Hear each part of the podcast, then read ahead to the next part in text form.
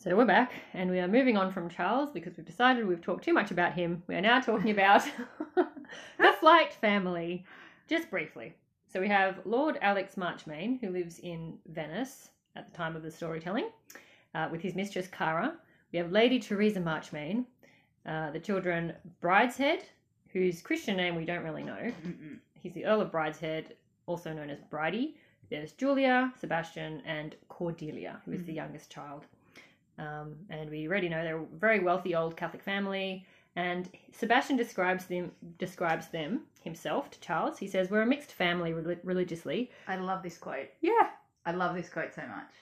he says, "We're a mixed family religiously. Bridie and Cordelia, fervent Catholics. He's miserable. She's bird happy.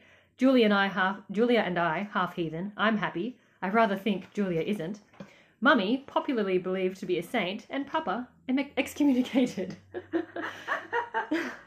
so they're living between Brideshead Castle, the beautiful Baroque family home, and Marchmain House in London. Yes. Yes. You know why I love that quote? Why do you love it? Because I think it goes into that whole thing we were talking about before about different Catholics Yeah. and how they all, you know, they're all of the same faith, but they take it in differently and experience it differently. Mm. Mm. Um, and I actually think there's this bit after that, or is it after that, or before that? Um, yes, actually, it's just after that. If you don't mind, if you don't mind indulging me, where he says, um, "I wouldn't know which of them." So he says, "Papa's excommunicated," and he goes, "And I wouldn't know which of them was happy." This is about his mum and his dad. So his Mm, mum's meant to be a saint, and his dad's excommunicated. And he says, Mhm. "And I wouldn't know which one of them's happy." Anyhow, however you look at it, happiness doesn't seem to have much to do with it, and Mm. that's all I want. Mm-hmm. I wish I liked Catholics more. Yeah. And this is one of my favorite quotes in the book. Charles says, But they seem just like other people. And he says, My dear Charles, that's exactly what they're not. and he's t- he comments a bit on ca- Catholics in England, so I'll, I'll skip over that bit. But he says, That's exactly what they're not. They've got an entirely different outlook on life. Everything they think important is different from other people. They try and hide it as much as they can, but it comes out all the time. It's quite natural, really, that they should. But you see, it's difficult for semi heathens like Julia and me. But I always quote this, you know, the Unseen Hook's one of my favorites. That is also one of my favorite quotes because I think it is so true of the Catholic experience. Mm.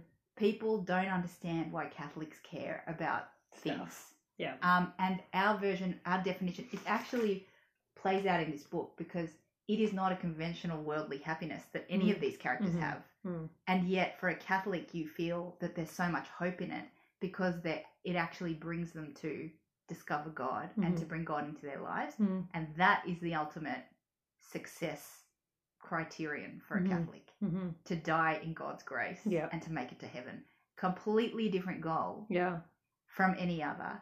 And you see, they get mixed up with their goals. Julia's goals, uh, she wants to be successful and she's ambitious in her own way. You know, Mm. she wants to marry really well. She wants to have a happy life. She wants, she that's what she thinks is going to get her happiness. Mhm. Sebastian just wants to escape, and he says that all he wants to do is just to be happy. Mm-hmm.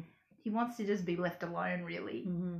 Um, and he he's trying to get it, and he sort of then you know get, gets into this you know alcoholism and all of that kind of thing to try to just get away from it, to Mm. be left alone because Mm. he just wants to have Mm. that happiness.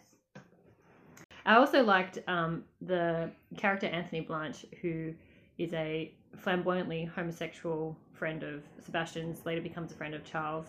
Um, and he takes Charles out one time, and it's in effect, I think, maybe to paint a picture for us of what the Flyte family looks like to the outside world. Um, but also as a warning to Charles. He says later on, I warned you all those years ago. Mm, mm. He says, I warned you all those years ago of the Flyte family and their charm. It's the great English blight. It does not exist outside of these dab islands. It spots and kills anything, anything it touches. It kills love. It kills art. I greatly fear, my dear Charles, it has killed you. I thought that's interesting about the idea of charm, and I, I wonder if it is just an English thing, but it's almost as though it's like it's it's just this it's this superficial front that sometimes I think Catholics can be a bit prone to, where um, you need to look like everything's just all happy and fine and Mm. you know we're a big fat happy family but actually on the inside we're just as flawed and as struggling as everybody else in a way, maybe it comes from this sort of concept that you're trying to help draw people to God. You feel this responsibility to draw people to God, and so in doing that, you need to be an example. yeah You know, that's really strongly drilled into you. Be an example to people. Be an example to your siblings. Be an example to your which is important but is. also you need to be real Exactly. I Yeah. think sometimes people may mistake that sometimes for not showing, not being vulnerable, not Yeah. showing people your flaws, Yeah. not showing people your struggles. yeah Um, you put on this, as Yeah. you say, a front yeah to try to make it look like yeah everything's okay. yeah which makes you unrelated. But also, I think it's a- you know it's a cultural thing because they're Yeah. Anglo- they're English, True, so true. it's that Anglo kind of facade. Yeah, definitely. I feel an Yeah. Anglo thing too. Yeah. All right. So that's the Flyte family. Charming, wealthy, Catholic, bit crazy. Yeah. Let's go on to Sebastian. We've said he's beautiful. He's friends with Charles from Oxford. And we see pretty early on in the game that there is a dichotomy dichotomy within Sebastian. His moods can be very changeable. He goes between sort of flippancy and then seriousness. Mm, And I think Charles first notices that on their first trip to Brideshead. So Mm. Sebastian wants Charles to meet Nanny Hawkins, and um, he they drive there. It's a beautiful drive. You know, he- Charles has this amazing first impression of the place, um, but Sebastian doesn't want him to explore the house, mm, and he's happy for him to meet Nanny. He's also happy for him to see the chapel, mm. which was interesting, which is in a totally different style than the rest of the house. And I haven't thought too much into this, but I wonder if that's something, if there's some symbolism there or some other meaning. Whereas the the home, the family home is Baroque, and the chapel is Art Nouveau. Yeah, um, and so Charles. Uh, when Sebastian was sort of reluctant to let him discover the home and um, and even to meet his family, um, Charles says he felt an ominous chill when he, when Sebastian said, "This is where my family live," um, rather than "This Mm. is my home." Mm. Um, so he already senses a distancing of Sebastian from the family. But you know, it's, it's interesting too. Um, now that we're on the subject of Sebastian talking about his Catholicism and his or his religion, um, I love this is another quote that I always go back to as well. Is Charles is talking to him and he says, um, "I suppose they try and make you believe an awful lot of nonsense." And Mm. and Sebastian says, "Is it nonsense? Mm. I wish it were. It sometimes sounds terribly sensible to me." Mhm. And I feel like that again is just a really um, little nut. It's a really good little nugget of the Catholic experience where sometimes you realize how insane what you believe is. Mhm. You're like, what? It is insane. I mean, I can say uh, like you know, I, there's you know the fact that Catholics believe that Jesus is actually present in a host, a piece of bread, and then we keep him in a box, right.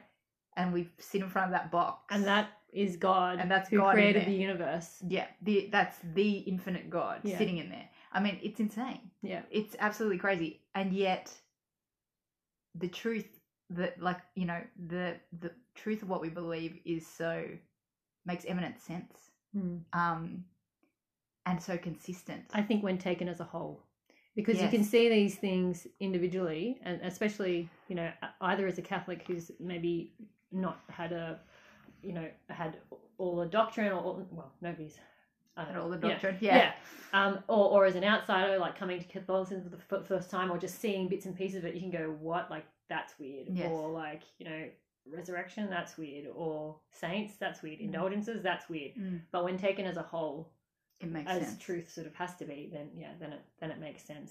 Mm. Yeah. Mm. Um, yeah. So um, Sebastian he goes to mass regularly at, when he's at Brideshead, Mm. and I, I didn't really pick that up until um, this reading. Mm.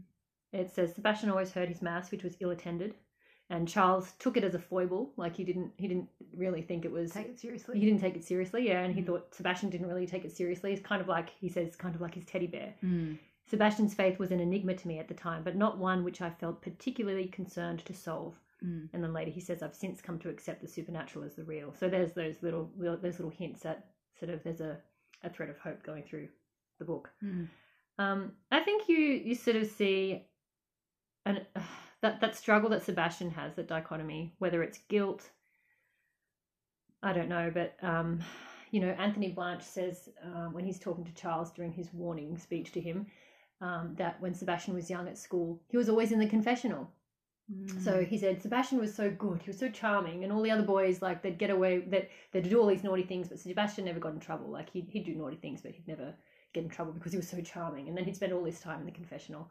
And I'd wondered, Mm, I wonder why on. Sebastian spent so much time. Like, was it because he he had, an oh, maybe he was scrupulous? Did he have like an over, um, too much sense of guilt unnecessarily, Mm. or was he was he just reliant on the grace of the sacrament? You know, using it properly, whatever.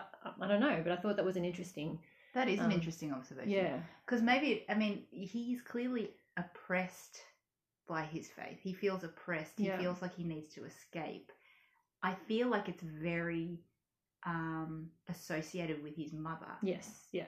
It's too closely linked. for It's him. very closely Yeah. linked with his mother. Um, and he feels very, he feels like he just Mm. wants to get away Mhm.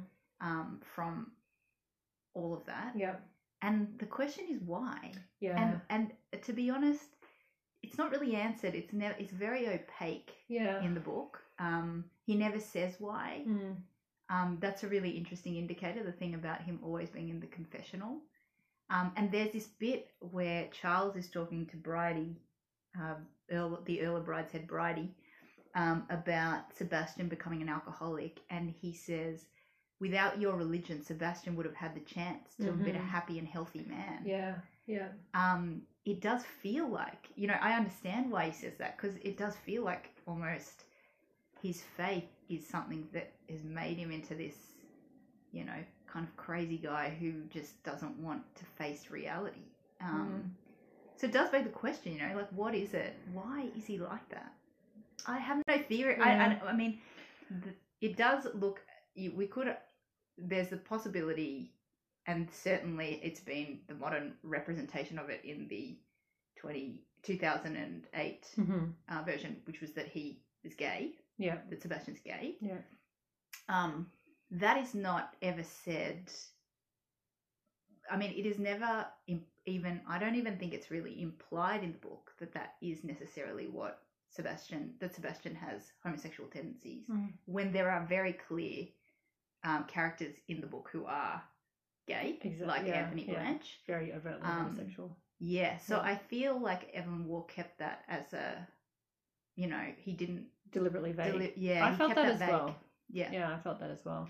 I mean, Sebastian ends up living with Kurt, that German guy, Mm. um, later on in the book when he escapes England and lives in Morocco.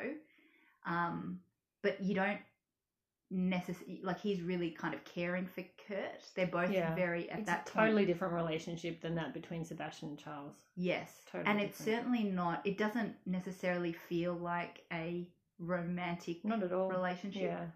Um, so it's interesting um, whether or not the same sex attract there is some sort of same sex attraction, which make Yeah. me makes him feel guilty. Or yeah, or that he feels that he's being um yeah, his mother's looking upon it with disapproving eyes or whatever.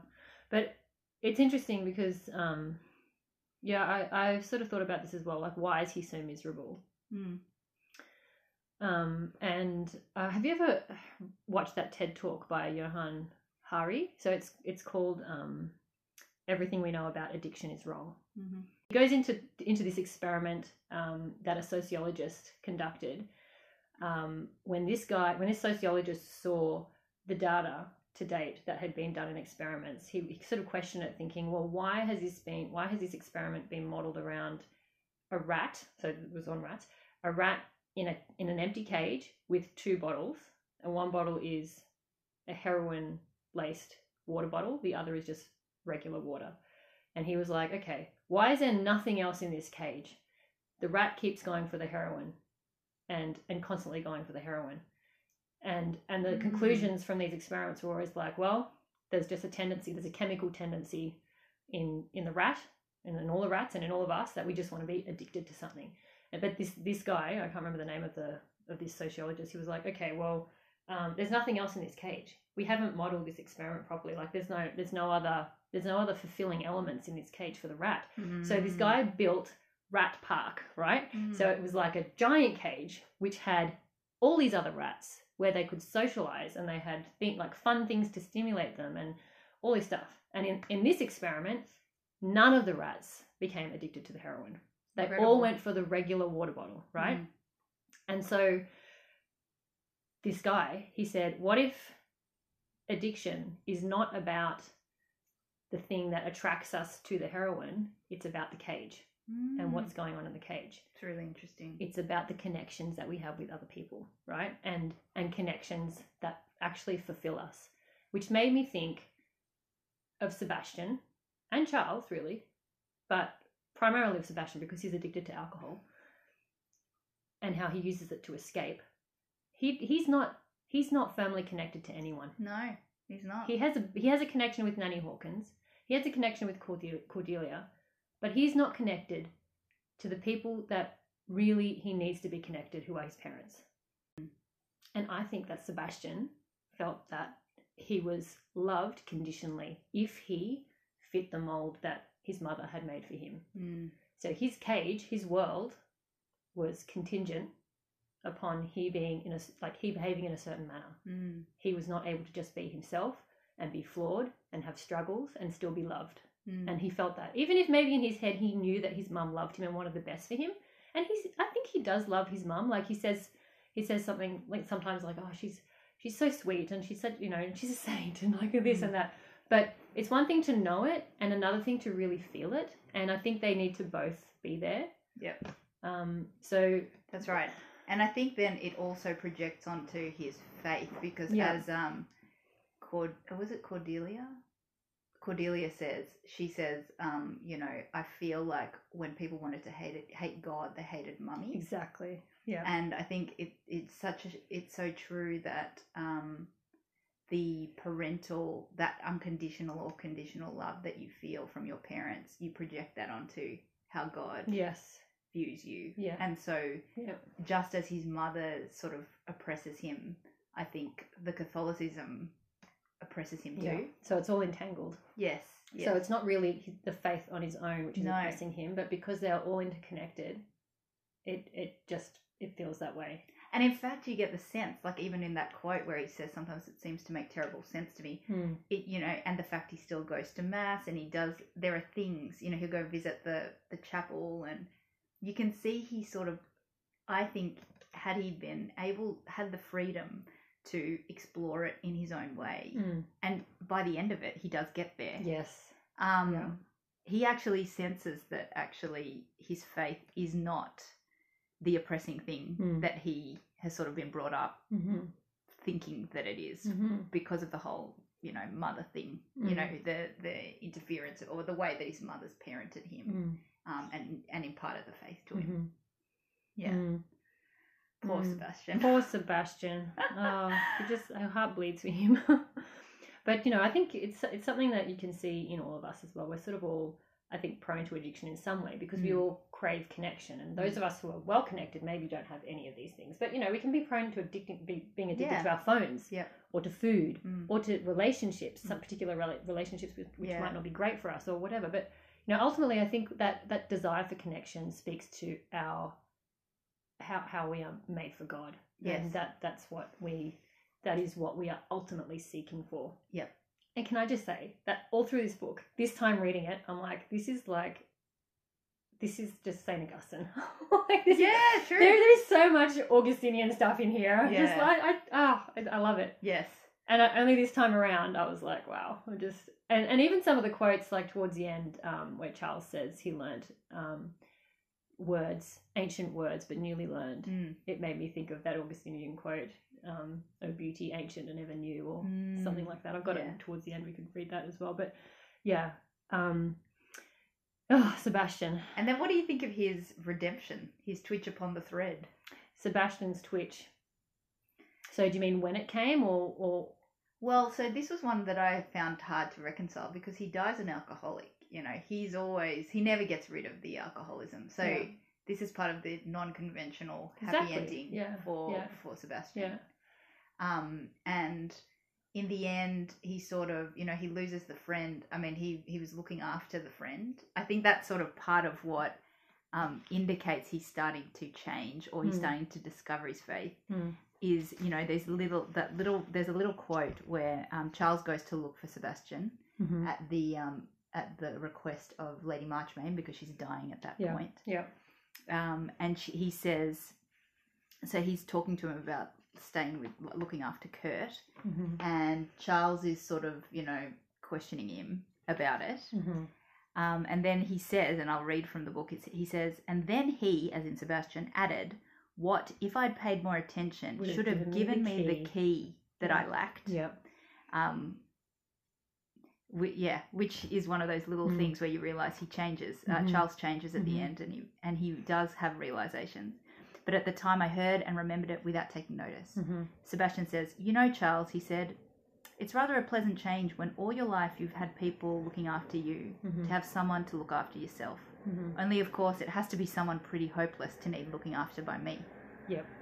Yeah, I had I had that quote as well. Mm. and and I think I think he's right. I mean, he's got a sense of purpose now, looking after Kurt, but it's almost as though, you know, Sebastian has been completely humiliated in a human sense. Mm. He he has nothing. He is nothing. He wants to be he wants to be like a leper. He wants to be sent to the lepers or to the or to the cannibals to serve them, you know. He thinks so little of himself and it's and it's almost like this thing of looking after Kurt is almost the last vestige of control that he has in his life Mm. and, and, and ability to serve somebody else. Mm. And we, we know that there is there is fulfillment and happiness to be found in serving people. Um, Mm. But I think it's almost like, you know, we've talked about death before quite recently with someone that we know who has died, who, you know, you, you come to a point in your life, you know, close to death, where you are completely effaced. You've lost everything, you've given up. You've given up everything, and before you're ready to die, there's one last thing that you have to give up. And I think for different people, that'll be diff- that will be different things. It might be, it might be control, it might be pride, it might be vanity, it might be Mm. whatever. And for Sebastian, I, I, I, felt like Kurt was that last thing he had to give up, He- or, or, or the, or the, the ability that he had to be able to serve, to be of use. What was the last thing that he had to give up? And he did in the end. He became, he became this drunken underporter, you know, at the monastery. But everybody loved him. He still had a sense of joy about him. I just felt like, and, and Cordelia says that the superior recognized the holiness in him, Mm. and and Charles says, but does he suffer? Mm. And and Cordelia says yes, he he does suffer. What is it? I had the quote on it. You know, one is never holy without suffering. It's the spring of love, and she knows that Charles won't understand that. And she says, "You're he's in a very beautiful place, you know." Yeah, so yeah, that's, that's right, yeah. almost to sort of you know make him tr- you know try to understand a little, um, but it's totally different. Yeah, totally different thing for Charles. Oh, I don't know. Well, It's- that's that's another thing that I think is really amazing about this book is that you know we talk about non-conventional happy endings, but basically at the end of it, most of them are suffering, but that this is the human condition. and it is actually a very Catholic book in that way. Yeah. I mean, because we don't, we all know um, we have to undergo the suffering, um, but it is something actually that is beautiful and that actually leads us to true happiness and achieving true peace. Mm. Um, you know, when when you hear the other um, descriptions of Sebastian, you know, by the monks and whomever. Um, this was earlier in the book, you know, when he is getting looked after by the monks Mm. um, one of the monks says to Charles, you know, he's so kind, he's so Yes. patient, you know, he's not like a young man at all. He lies there and never Yeah, complains, and there's so much to complain of. Yeah. Um, he notices, see, that monk notices those little things Yeah. about Sebastian. Yeah. Um, you know, and I think it took me a while, it took me a few reads to really get Sebastian's ending because I felt like, oh, so he never gets over it. He never gets over the alcoholism. You know, he never he it, it's such a is he is he really happy in the end? And I think that bit that you um talked about where they have that conversation where Charles and um Cordelia have that conversation about suffering Mm. really kind of hit home, especially this time when I read it. Um, because you realize um, he is, you know, the alcoholism is still not a barrier to God's grace. Absolutely. It's like he could be an alcoholic and he actually, Yeah. God uses it to bring him, I mean, not to bring him down, but he allows that sort of self effacement, as you say, like that stripping of your his dignity. Because she says, you know, one can have no idea what the suffering may be to be maimed as he is, no dignity, no power of will. He can't say no to the the alcohol. Mhm. But even then, um, God accepts or like God allows him to um, come to him in the way that he can, Mm. um, which is you know as she as you were saying, you know he's this random guy. He'll sort of she says um, this is Cordelia's prediction. She said you know he'll develop little eccentricities of devotion, intense personal cults of his own. He'll be found in the chapel at odd times and missed when he's expected, and then and this is her prediction, one morning after one of his drinking bouts, he'll be picked up at the gate dying and show by a mere flicker of the eyelid that he's conscious, conscious when they give him the last sacraments. And she said it's not such a bad way to go about life, Yeah, isn't it? And Because because he has he has com- put himself completely at the mercy of God, Yep. His providence. It's actually interesting too because earlier um, she has a conversation with Charles about vocation. Another one of my yes, favorite yes, quotes. I love that one too. um, where she talks about because I and I know this probably belongs more in you know talking about Cordelia Mm, mm. um, because she's so simple in Yes. the way that she talks about things. Um, but she sort of says, you know, he she says, oh, you know, uh, I hope I have a vocation, which is, yeah, I, I hope I have a vocation. And Charles says, what what's a vocation? What's that? And she says, well, it means you can be a nun. yeah, And basically, a vocation is something which, um, if you don't have it, no matter how much you want it, you can't get be it. it. Yeah, But but if you do have it, no matter how much you try to run away from it, You can't. You can't get away from it. Um, and she says then, you know, which I thought was just such a such a simple but so true. and so Cordelia. And so Cordelia, um, such an awesome um, description of what a vacation is because it's hundred percent that is Yeah. exactly what it is. Um, but she says, you know, sometimes I thought Sebastian might have a vacation, but he's been running away from it. Yeah, and she says Bridie thought he had one, but he doesn't. yeah, yeah. Um, but you know, actually, now that you've, um, you know, you mentioned this before about Sebastian fitting into expectations Mm. and um, being isolated and not having a connection, which I thought was a really interesting point. Um, but I do, I did pick up on this time reading. Um, you know, when they talk about when Bridie thought he had a vocation to become a priest, Mm. and then Lady Marchmain got very upset because you can't have the eldest in the family become a priest. It's different to- Mm, It's different to. Sebastian. Yeah. It's different. To, Sebastian is telling Charles about this, and he's like, "It'd be different if I was going to become a priest, but Bridie, he can't be priest because he's he's a he's the eldest." Yeah. And so she was there trying to get everybody to convince him that he shouldn't become a priest, and Bridie's just sitting there glumly talking about the will of God. he's such a funny character. He's hilarious. Um, but uh, yeah, I really like Bridie. But um, but it did make me think. Yeah, wow, Lady Marchmain, she she's okay with the will of God, but only when it's on her terms. when it suits her agenda. and she's got a lot of expectations and the way things should be that she built into how she parented those kids, all of them. Mhm. So I thought that really that really sort of bolsters your point. Yeah, Lady Marchmain. I know. We should move on to her Let's because move on she to is her. she is a piece of work. No, she's not. I feel sorry for her. she sorry is, for but her. she's also like I feel sorry for yeah, her. It's sort of you love her and you pity her and you Mm. like you, you want to tell her like what are you doing and and you really empathize with her. Yes. And I think for me, she's the most, pro- probably the most interesting character. I mean, she, Sebastian, and you know Julia. I think is pretty clear cut. Mm. Uh, she and Sebastian are the um, most interesting. are the most interesting Yeah. for me, Mm. and I think especially Lady Marchmain, um, in the sense that you know, as having mothers who have strengths and flaws, and then being mothers ourselves who Mm. have strengths and flaws and, Mm. and struggles Mm. um, we can see part of ourselves in Lady Marchmain Yes. and and her struggle and her desires for the good of her children and you know I, I really feel for her wanting to set things up so that her children will be successful in life but also supernaturally you know like Yep.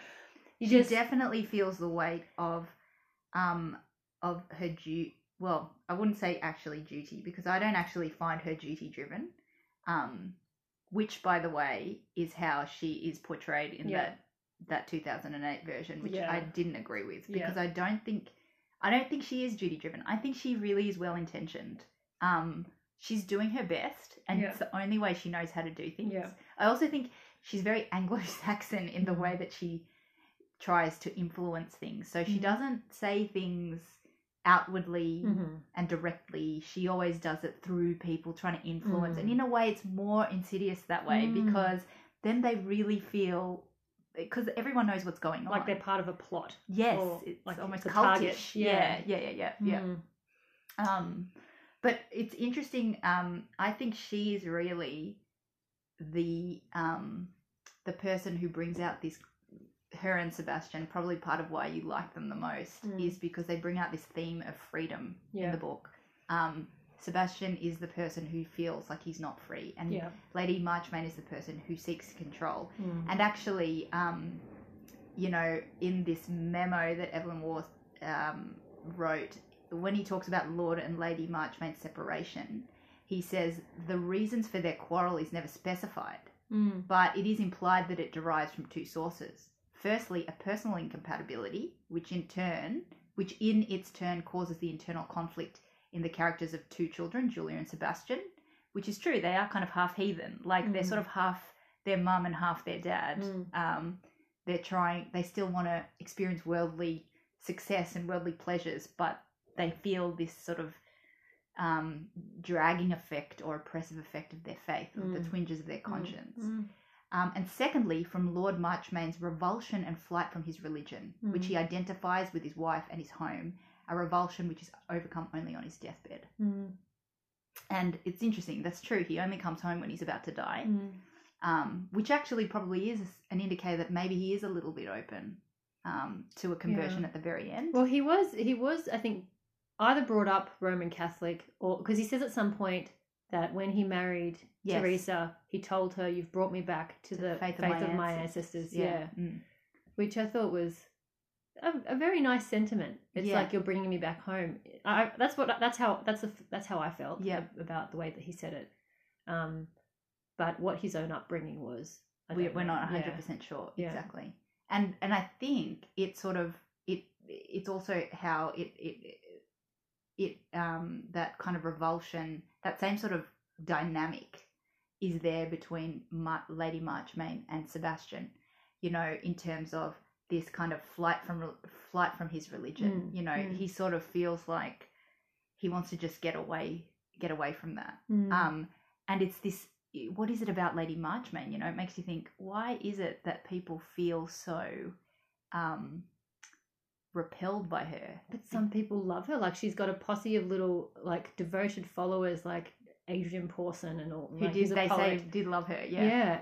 these people who just really admire her and, and think she's so just saintly and philanthropic, perhaps, or I, I don't know. Like, I mean, she's not totally unlikable. So, no, she's not. She's Yeah. very attractive and charming. yeah, actually, yeah. Anthony Mhm. Blanche says Yeah. um, in his account of her, he says, first he says she's like a witch or a vampire, but she's very beautiful, soft and gentle, and pious but powerful. Sucks the blood out of her victims. And he says you can't. he said you can't blame Sebastian for being insipid, simple, and charming with such a murky background. Like after talking Yes. about his about Sebastian's mum. Yeah. There's it. There's the good. Um, there's that scene between Charles and Lady Marchmain. Mm. uh, when she's talking um, to hear talking about sending Sebastian to live with the Monsignor, Mm. um, who's going to keep watch over him and encourage him to hang out with other Catholics. And then Seba- and then Charles um, says to her, Lady Marchmain, if you want to make him a drunkard, that's the way to do it. Yeah. Don't you- says- yeah, sorry, Don't you see that any idea of his being watched would be fatal? Yeah. And she says, Oh dear, it's no good trying to explain. Protestants always think Catholic priests are spies. And he says, No, no, no, I don't mean that. He must feel free. Exactly. And she says, But he's been free, always, up till now, and look at the result. Mm. And I just thought, that is such. I like. I felt. I do feel for her. I, Mhm. that's why part of me is like, what else would you have done Mhm. if you were her and you see Mhm. your son self-destructing. self-destructing um and yet it also shows she doesn't really accept or respect his freedom Yeah. she doesn't understand it Yeah. um she doesn't get why he's doing it and she doesn't understand that part of what's driving him to it Yeah. is her approach Yeah.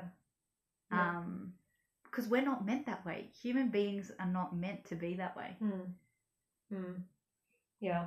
I mean, I, I, I, I feel for her as well because Sebastian is at the age, I suppose, where, you know, there's a period of time in the lives of children and parents where the parents have to start to let go. Yes. And that comes, you know, as late teens, early 20s, and you have to transition from being the one who has really made most of the decisions and, and you know, through through the teen years they gain some independence or whatever, then there comes a point where you have to let go and, and just let them make the big decisions of their lives, even if it means they're going to fall into serious problems or serious trouble. I mean, that you have to let your children be adults and take responsibility for their decisions and, and be the ones to make those decisions. And that is it must be so hard. You know, we haven't got we're not anywhere near that yet, but you know, you can just imagine how you know how heart wrenching it must be to see your children doing the Exactly. things that are precisely what you have been steering them away from. Exactly. And, Which is and- why I yeah. feel for her. Yeah. You know, I that's why you know at first when I first read the book, I thought, oh man, this woman just does not know how to parent. Mm. You know, I was quite I felt I was quite harsh on her. Mm. Um, but I feel like reading the book a few times, I actually feel sorry for her because Yeah. she doesn't get it, but she just wants them to be happy. Yeah. And although within her expectation, Yeah. which I think is probably something she's not aware of. Um, Yeah. but what I thought was really amazing about the book was that even though she's made mistakes, he God is still able to use Yeah. those mistakes and because he's more powerful Mm. than the Mhm. trauma she's given her kids. You know, she has definitely traumatized her kids. That is what it's about. What's happened to Sebastian and it's happened to Julia. Mhm. I mean, it drove her into the arms of Rex Mottram. I mean, you can't completely blame that on Lady Marchmain, Mhm. but yeah, she- you know, and she then had to live a quite a difficult life Mm. um, after marrying Rex. Um, but even though maybe she made these mistakes parenting, God still uses it. Mm. Um, and Mm. they're they're all able to have that conversion. And actually, when Julia has her conversion, she says, you know, maybe it was the prayers that mum, mummy, Yeah. mummy prayed for Yeah. me Which- that have led to this moment. Exactly. Which maybe it was. Yeah. you know, Which it probably will, will was. never go wasted. no. You know. It reminds me of Saint Monica. Yes, she does remind me of uh, Mm. Saint Monica, who was uh, Saint Augustine's Mm. mum, who cried and prayed for his conversion. Yeah. I, Um, I, I have wondered how much of the way that Lady Marchmain is to behaves towards her children and parents that them comes from her own experience of being loved or not being loved. And, and I thought um, Mm. I thought the conversation between Charles and Cara, who is Lord Marchmain's lover, Mm. um, I thought that was really telling. And I find Cara to be very insightful. Mm. Um, and I really like her. Mm. You know, I, she's very she's very straightforward. She's real. She's real. Mm. She's she seems generous. Mm. She's she's joyful. Mm.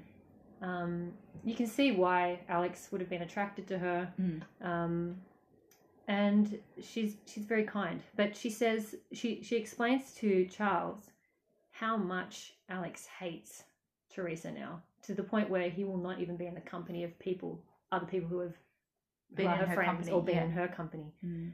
And he said, she says to Charles, you know, seriously, with my heart, that is how he thinks. He is mad. and she says, how has she, Lady Marchmain, deserved all this hate? She has done nothing except to be loved by someone who was not grown up. I have never met Lady Marchmain. I've seen her only once. But if you live with a man, you come to know the other woman he has loved. I know Lady Marchmain very well. She's a good and simple woman who has been loved in the wrong way. What do you think that means? Well,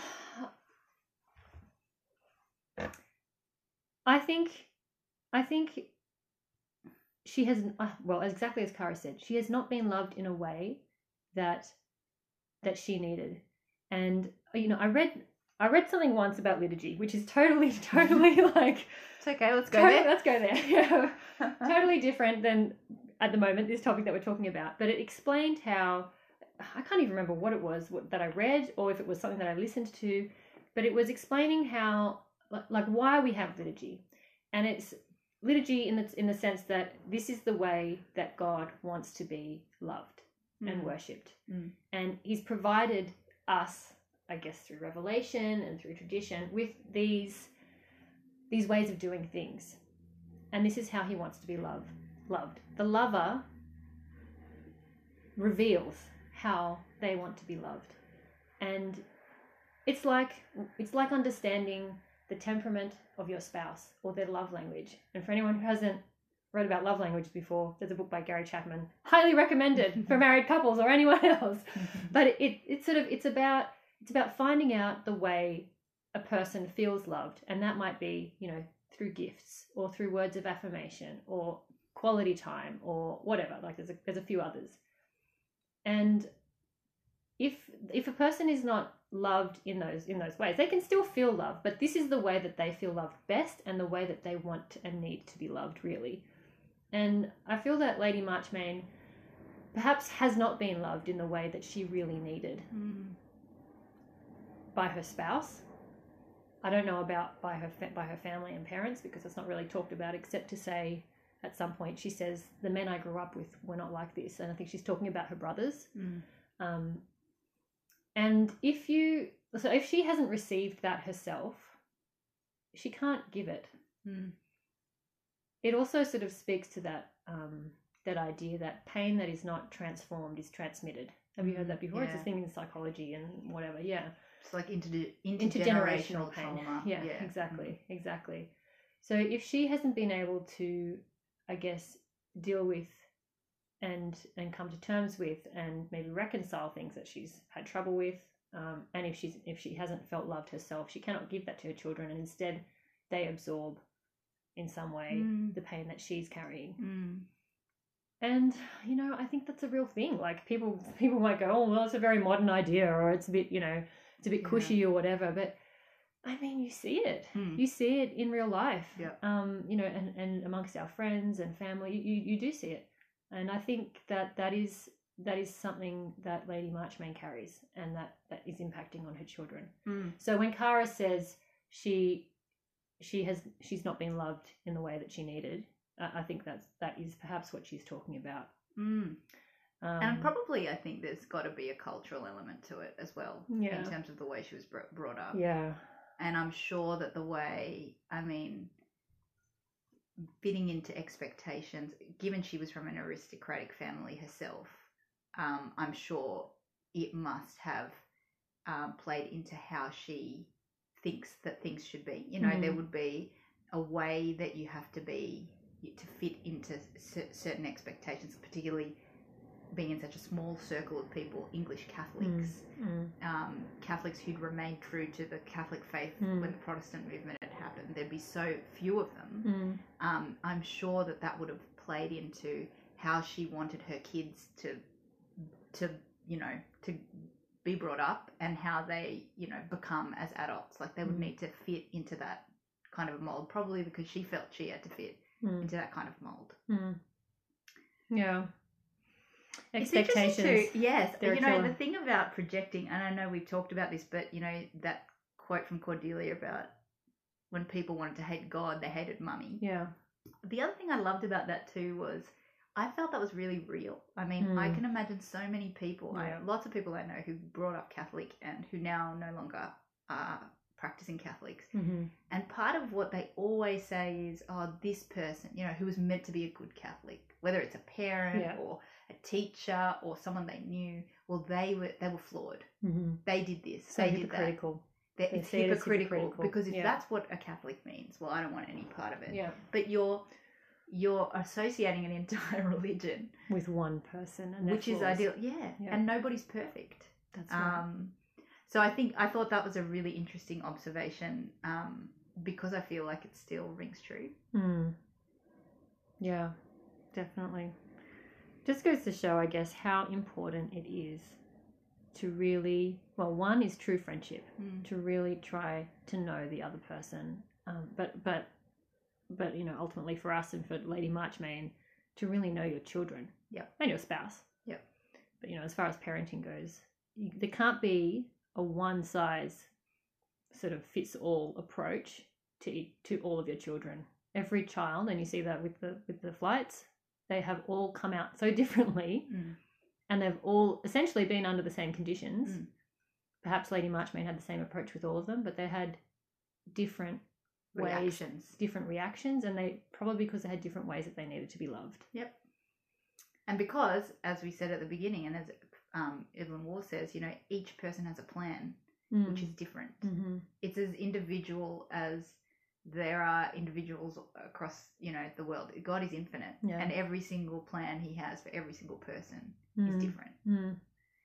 Um, There you have it, there you have it, Lady Marchmain. Lady Marchmain. Lover, Love her. hater. I feel sorry for I her. feel sorry for her. She's a good woman, and I don't a feel that. woman. I don't think that she died a failure necessarily. I know, like that, that quote from Evelyn Waugh said that. Maybe in her own eyes, she would have seen herself as a failure, or or all her work as a failure. But you know, if we see it in the context of the whole story, She's, she's, not. not a failure No. because ultimately, all her children have converted. Yep. Like they've had their own personal conversion right. and have and have realigned themselves with the will of God or, or the plan for him or whatever. And interestingly, and I know we're going to talk about Julia soon, but you know, when Julia Julia's completely away from the faith, you know, um, married to a guy who's a convert to Catholicism, but not really, um, just did it to please the family, which is quite funny, um, but sad also. Mm. You know, she says when she had the um, miscarriage, or was it a stillbirth? A I think it was stillbirth, I stillbirth think, of yeah. her baby. You know, she had said, you know, I'd, I'd wanted to baptize the baby Mm. because I know it hasn't done, the faith hasn't done me much good, but at least that's one good thing I I can could give. give them. give yeah, her. Yeah. And I think that's actually also something which still resonates today. You know, Mm. people who stray very far away from the faith and yet they they do recognize there's something pure about it something really good about it Mm. and they do want to pass that on to their children often there's a crisis point as you say a hook point um, or a twitch point sorry when they have children of their own and they Yeah. start to realize hang on what do i want to give to my kids what is important Yeah. in life Yeah, which Um, leads them to think, well, what is it that I actually believe? yes and how how am I living my life? What is my world like my worldview and my philosophy? Like every person essentially has a philosophy, even if they don't think that they do. Mm. Um, and yeah, I think you're right. Having kids forces you to be to come up front with that. Yep. I think that happened for Lord Marchmain right at the end of his life. Yeah. And and and part of that we, we could see because he was he was constantly not wanting to be left alone. He didn't want to be left in the dark. He didn't want to be left alone. He didn't want to face up with like it was sad yeah, it was tragic. his I mean, fear and and there, there's that point where you know he's about to die and um you know they say wow he's really got a, a he's got a will to live and they said and i think it was the doctor who said i don't know if it's so much a will to live as not wanting to die yes, yeah, um and it's so exhausting for him Yes. because he's fighting against his Yeah, body which yeah. wants to die yeah. um So interesting. it is oh, so and all of that is in this book don't you Mm. think that's amazing um should we move on to julia Well, I think we'll have to take a break yes for now okay because we're going to run out of time shortly. So we will be back with Julia and Cordelia and Bridey and anything else that we have left on our notes. yes